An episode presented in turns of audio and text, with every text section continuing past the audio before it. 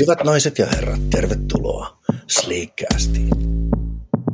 Tänään Sleekcastissa ihmetellään, miten Sleek rekrytoi, myy, siinä on hipsut päällä ja staffaa. Mä oon Jari Hietaniemi ja toinen äänilinjoilla toimitusjohtaja Jussi Riihelä. Morjesta, morjesta. Me ollaan nyt sitä toisteltu tässä vuoden verran. Sleek ei myy, vaan me keskitytään, fokusoidaan rekrytointiin. Se on meidän strateginen prioriteetti. Mitäs Jussi toi nyt tarkoittaa? Se tarkoittaa sitä, että meillä ei ole suoraa omaa myyntiä. Me ei aktiivisesti soitella yrityksiin tai osallistuta tarjouskilpailuihin, että me tarjottaisiin tällaisia osaajia tai kokonaisia tiimejä suoraan asiakkaalle, vaan me luotetaan kumppaneihin, jotka osallistuu näihin tarjouskilpailuihin ja toimitetaan näille kumppaneille sitten kovia asiantuntijoita näihin tarjouksiin ja hankkeisiin. Ai että kun se olisi niin lähes päivittäin keksii sen idean, että nyt aletaan myymään, nyt pistetään aikaa ja rahaa omien asiakaskeikkojen hankkimiseen, vaikka se niin innostava ajatus on, se ei ole vielä meidän prioriteeteissa. Ne asiat etenee, mihin fokusoidaan, niin me fokusoidaan erityisesti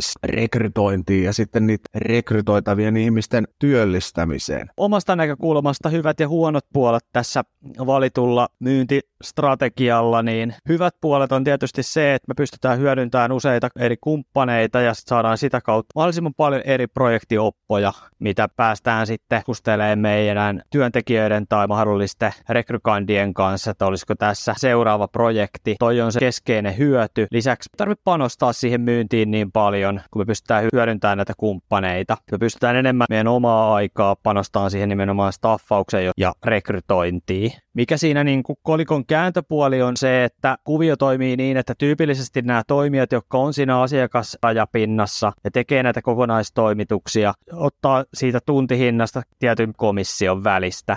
Ja jos tekisi omaa myyntiä, periaatteessa siitä jäisi yksi välikäsi pois ja tuntihintaa voisi saada korkeammaksi. Se on sitten trade-offi, että paljonko siihen panostetaan siihen myyntiin ja onko se sitten sen arvosta. Vaikka asettaa rinnakkain 1200 hengen Coforen ja 20 hengen Sleekin, onhan siinä neuvotteluvipuvarsi vähän erilainen kuin jos lähtee jo keskikokoista teollisuusyritystä neuvotteluttaan, että me haluamme hintapisteen tähän. Semmoinen hyvä huomioida tässä, että kun puhutaan myynnistä, tarkoitan nimenomaan sillä aktiivista hunter-myyntiä, että soitellaan ja rakennetaan niitä kontakteja. Että tokihan meillä on suoria asiakkuuksia ja mielellään otetaan niitä lisää, mutta ne on kaikki tullut meidän työntekijöiden kautta. Valmis liidi ja lähdetään käytännössä neuvottelemaan sitä sopimusta, että on jo halu tehdä yhteistyötä ja sitten sovitaan vaan ehdot, että millä pelisäännöillä tätä tehdään. Myyntityö on silloin kevyttä. Miettii mitä tahansa yritystä, niin tähän on äärettömän tärkeää, että tämä myynti on niin kuin jotenkin ratkaistu. Tavalla tai toisella se pitää joko valmiiksi ratkaistu tai sitten pitää olla luotto siihen, että sen pystyy jotenkin ratkaiseen, koska tätä kauttahan se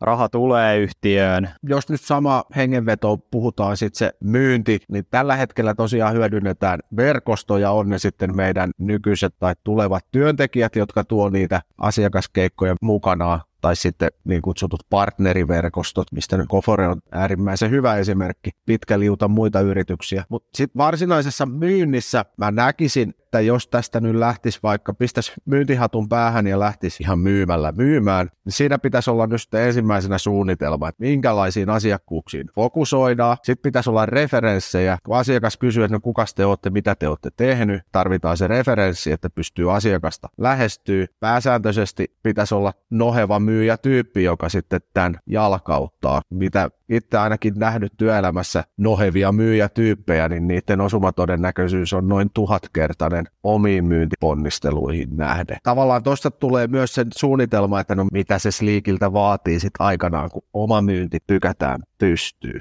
Niin siinähän se sitten kun meillä joku aamu onkin noi asiat yhtäkkiä kasassa, niin sitten muuten Sleek myy ja kovaa. Se on ihan totta, että kyllä niin kuin hyvät myyjät alalla kun alalla on palkkansa ansainnut tärkeää työtä ja ne on vähän omaa rotuaan. Toki sitä myymistäkin on niin kuin monen tyyppistä ja myyjiä on monenlaista ja eri tilanteissa erilainen niin lähestymistapa toimii paremmin kuin toinen. Et varmaan kaikissa aika tärkeää on se, että on jonkinlainen luottamus, joko se on niin kuin etukäteen, että tunnetaan jo etukäteen tai sitten pystytään nopeasti luomaan se joko niillä referensseillä tai sitten muuten. Et varmaan kaikista klassisin on sellainen, että tehdään jotain pientä yhteistyötä ja sitä kautta yhteinen onnistuminen ja tulee se tunne, että yhteistyö toimii ja saadaan aikaa ja sitä kautta se alkaa se sitten leviää se tarina organisaation sisällä ja ulkopuolellakin. Mietitään referenssejä, niin tällä hetkellä meidän tyypit toimii referensseinä. Eli kun se meidän yksi kanava myydä on sitten ihmisten omien verkostojen kautta, että asiantuntijalla on joku tuttu, joka toimii jossain töissä ja sitten siitä yhtäkkiä löytyykin synergia, että no mä voisinkin mennä niitä auttelemaan. Niin silloin se asiantuntija itse on se meidän referenssi, mikä olisi tietty luontevaa aina konsultoinnissa, mutta sitten kun aletaan tekemään business to business myyntiä, halutaankin puhua enemmän siitä, että mitä firmana on tehty kuin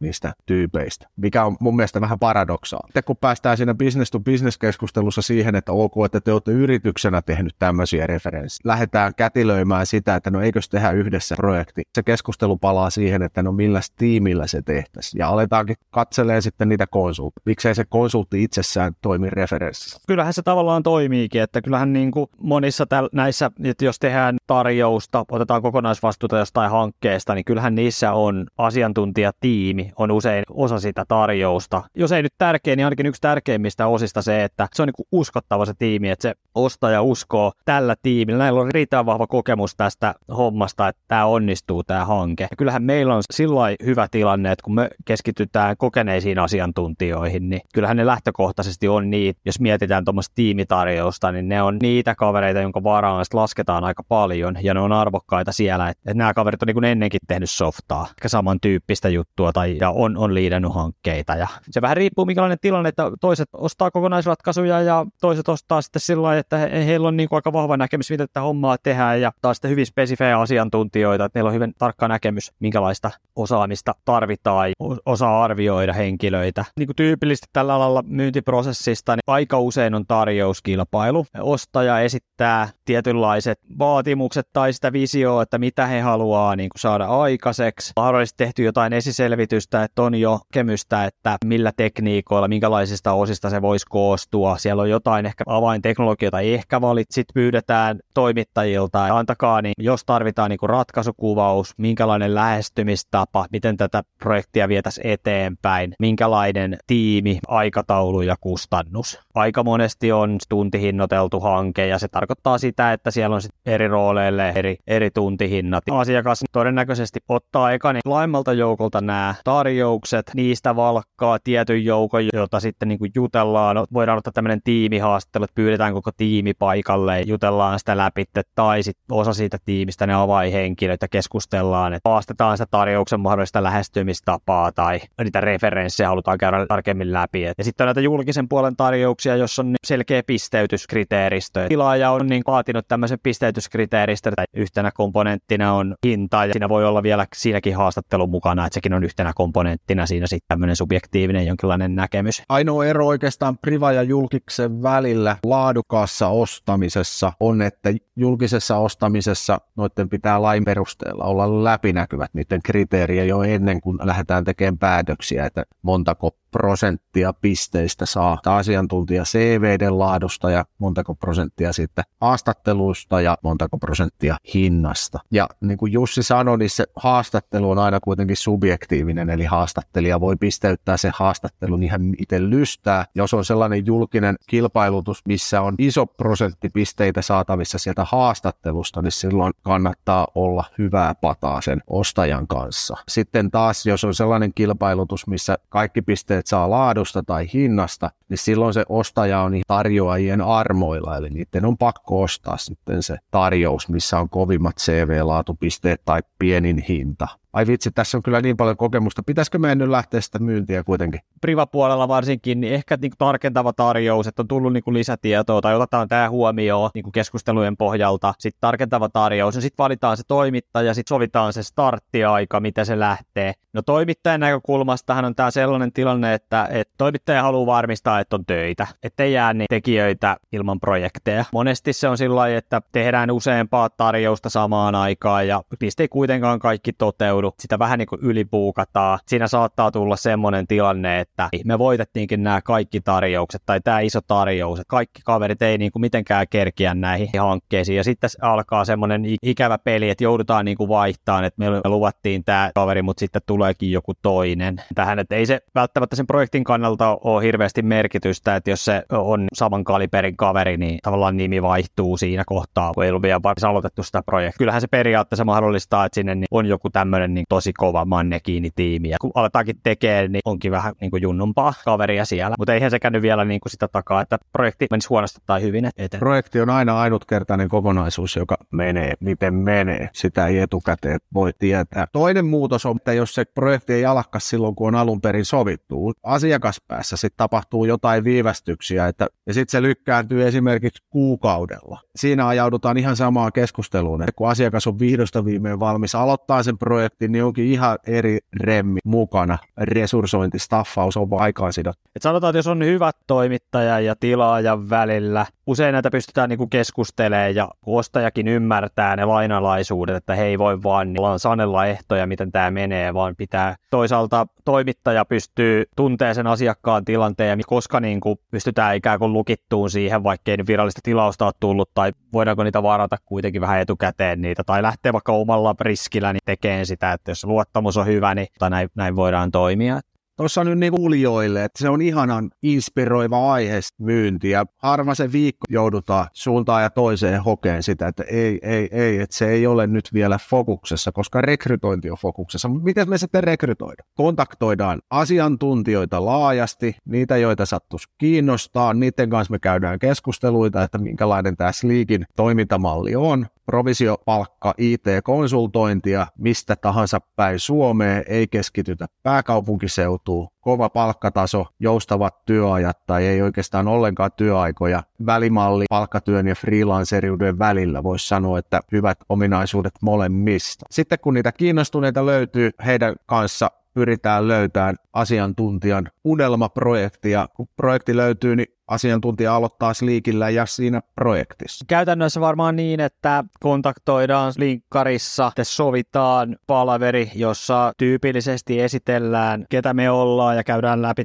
kandi esittelee itseensä, mutta keskitytään siihen niin kuin Sleekin esittelyyn ja sitten sellaiseen, minkälainen henkilö on kyseessä, mutta käydään läpi sitä Sleekin mallia ja prosessia ja näin, ja sitten pidetään seuraava Teams-palaveri, jossa käydään läpi kandi niin kuin osaamista, mitkä on ne kärkiosaamiset, tukevat osaamiset, mihin suuntaan haluaisi kehittyä, mitä on tehnyt paljon, mutta ei ehkä jatkossa halua tehdä, jonka perusteella me saadaan semmoinen käsitys, minkälaisia projekteja tai rooleja projekteissa voisi olla sopivia, ja vähän jutellaan teknisistä asioista, monesti siitä kulmasta, että kandikaan jutellaan niistä järjestelmistä, mitä kandi on toteuttanut vähän eri kanteelta, että kartoitetaan, että millä tasolla tekkikeskustelu liikkuu. Kolmantena vaiheena on sitten arvioidaan kandin tekemää koodia, että jos sitä löytyy esimerkiksi GitHubista jotain harrastejuttuja tai jotain ihan oikeatakin julkisen puolen projektit on siellä GitHubissa, tai sitten tehdään ihan tätä varten niin pieni sovellus tai systeemi, niin sitä sitten kandi esittelee,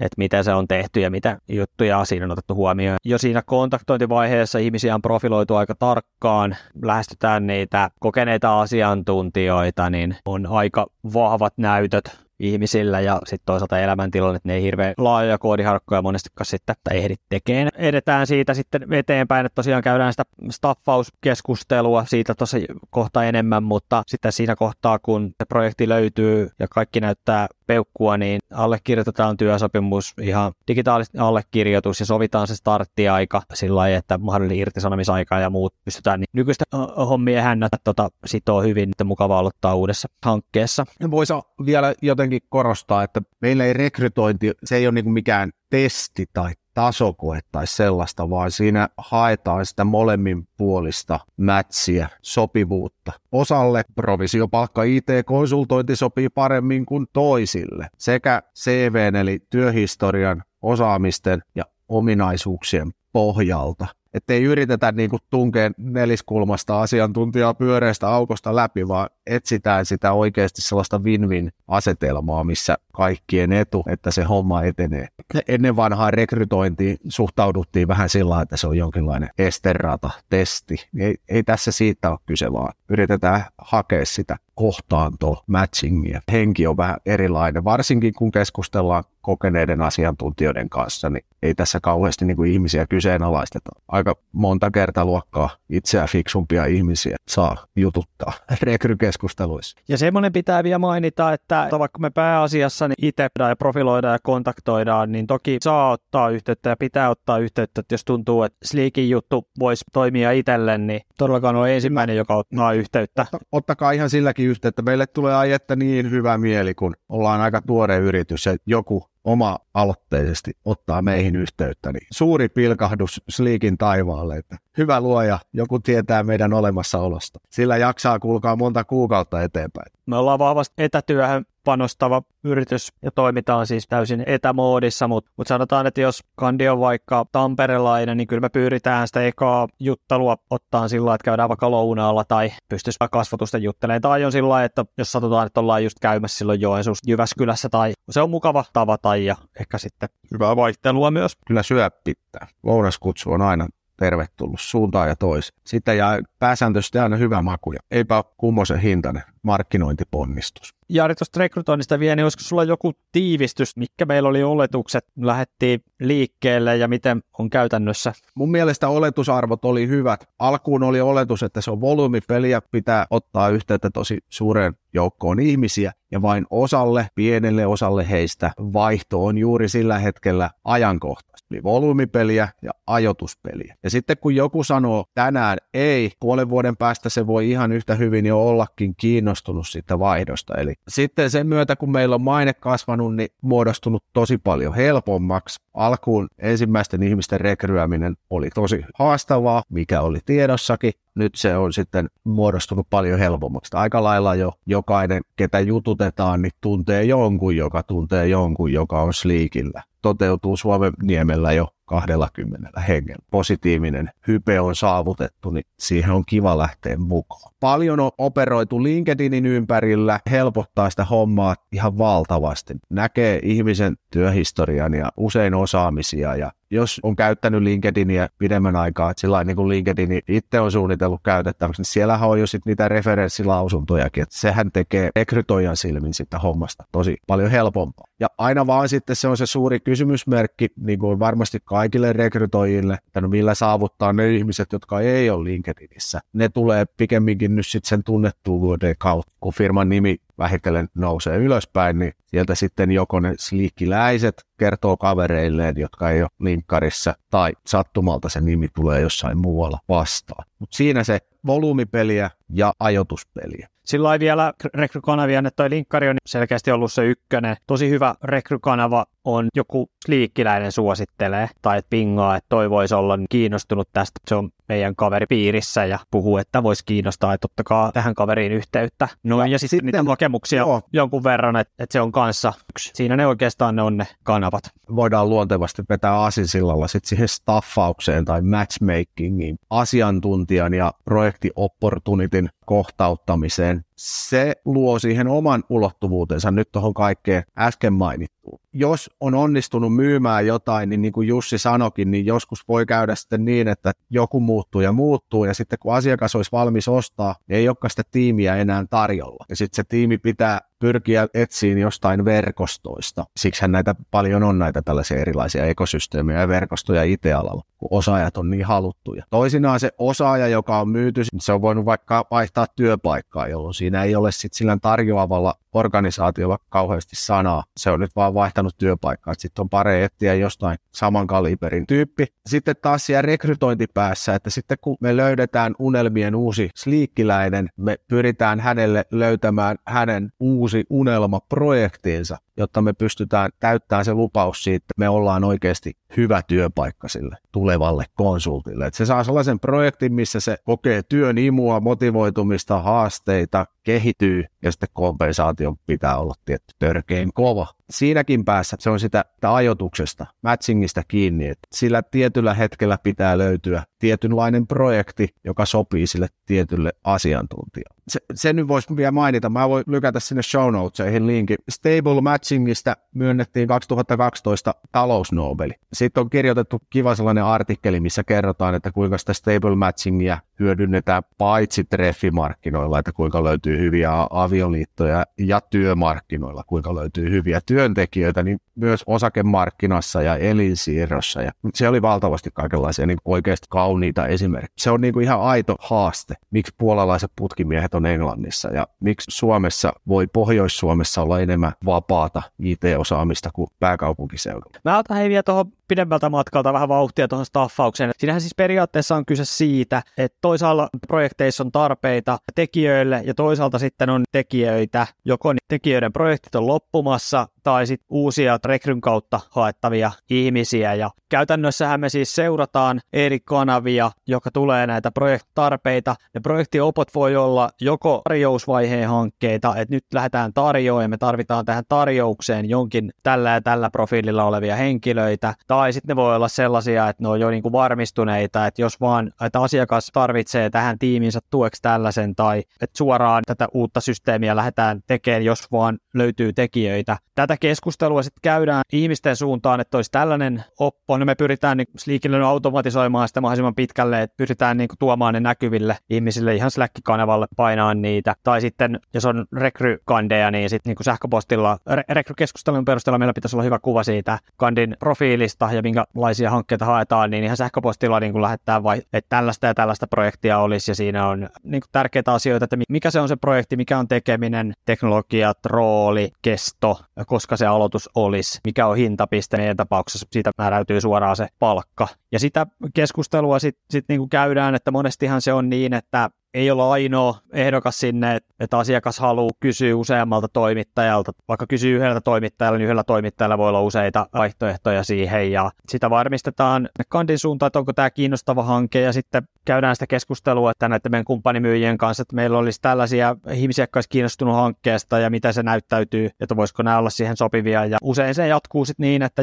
että me halutaan niinku haastatella näitä. Sitten sen haastattelun jälkeen, jos kumpikin näyttää, että tämä on tosi hyvä projekti, ja se on haastattelut on erinomainen mahdollisuus lisätietoja kaivaa niistä projekteista. Ne projektin kuvaukset on joskus, niistä puuttuu olennaisia tietoja, niin niitä tarkastella. Voi olla mahku päästä keskustelemaan sen projektitiimin kanssa. Jos se näyttää niin peukaloa, niin sitten lukitaan ratkaisuja ja mennään eteenpäin. Että Sleekkiläisten tapauksessa niin se on tavallaan seuraava projekti siinä ja sitten mietitään, että mitä se transitio tehdään siitä nykyisestä projektista siihen. Tyypillisesti se nykyinen projekti, siinä saattaa olla pikkusen päällekkäisyyttä. Tai sitten uuden työntekijän tapauksessa, niin se sovitaan se startti sillä lailla, että ehtii hoitaa vanhat hommat kuntoon. Staffauksessa aika tärkeä tekijä on se nopeus sekä sinne asiakkaan suuntaan, varsinkin semmoinen, mikä on ikään kuin ei ole tarjouskilpailu, vaan että heillä olisi nyt, he tarvitsee tällä profiililla olevaa tekijää tai laajennusta tähän tiimiin, yleensä on kiire. Ja silloin on tärkeää, että siihen pystytään reagoimaan mahdollisimman nopeasti. Ja sitten se voi olla niin, että saadaan niin kuin varmistettua se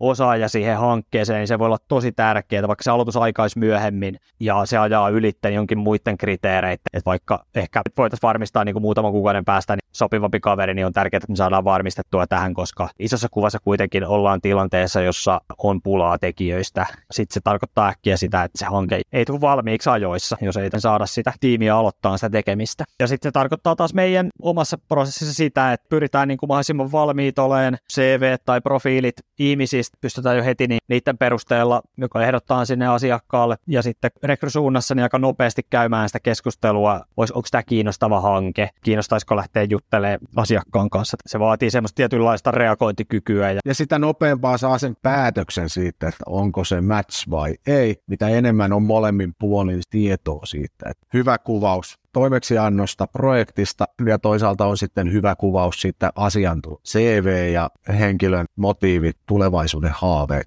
vaihtokyvykkyys ja tämmöistä. Sitten kun on paljon dataa molemmilta puolilta, niin siitä sitten näkee nopeasti, että tämä on win-win tai ei ole. Silti sitten voi olla, että se projekti menee johonkin muualle syystä tai toisesta tai sitten asiantuntija menee muualle. Vähän sellaista todennäköisyyspeliä joka tapauksessa. Nyt kun me ollaan tätä nyt tässä vuosi touhuttu, niin aika hyvän tuntuman saa siihen, mitä ostetaan ja minkälaisia asiantuntijoita on tarjolla. Ja silti sitten tulee sellaisia, että voi olla sellainen asiantuntija, mikä ei ole sitä, mitä meidän NS-ydintuotetta kysyy, että hei, löytyisikö teiltä hänelle töitä. Tai sitten asiakaspäästä voi tulla sellaisia kyselyitä tosi niche-tarpeista. Molemmissa tilanteissa viestitään, että todennäköisyys on pienempi kuin normaalisti, mutta usein niitä pyritään kuitenkin edistämään. Koska tämä koko prosessi rullaa tässä koko ajan, joka päivä. Se rullaa ihan samalla lailla, vaikka siellä olisi vähän enemmän sekä tarpeita että asiantuntijoita. Teoriassa mun ymmärtääkseni sitten kun molempia olisi paljon tarjolla olevia asiantuntijoita ja tarjolla olevia projekteja, niin se matching-todennäköisyys on suurempi. Miettii yrityksen kannalta niin business-näkökulmasta, niin tämähän on ihan ydinprosessi, eli tällä varmistetaan se, että ihmisillä on aina projekteja. Se on oikeastaan niin ihmisten kannalta ja mielekkäitä projekteja. Kilpailukyvyn kannaltakin, niin tämä on se, että tämä toimii hyvin, ihan keskeinen tekijä. Ja nythän meillä on ohjelmistokehittäjiä, muotoilijoita, projektipäälliköitä, agile coach, eli työelämävalmentajia, scrum mastereita, rekordi on 0 päivää penkillä koko porukalta. Tulevaisuuden työpaikka. Tässä tämä on. Ei se tämän vaikeampaa. Wow. Hyvä.